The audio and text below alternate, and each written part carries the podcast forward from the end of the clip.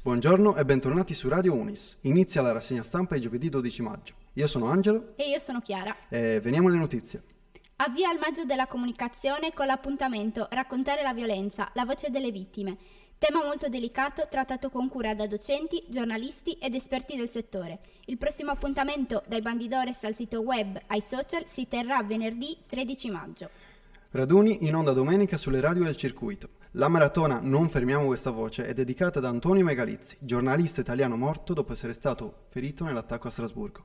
Il 10 maggio l'Unione Sarda scrive: salgono a 15 le località della Sardegna che possono vantare la bandiera blu, segno distintivo di limpidezza delle acque, ambiente incontaminato e sostenibilità turistica. Budoni, la new entry. ANSA, 11 maggio. Rally Italia-Sardegna, 60 equipaggi al via il 2 giugno, con 21 prove speciali suddivise in 3 giornate, per un totale di 314,31 km, con partenza a Cabo Abbas, vicino a Olbia.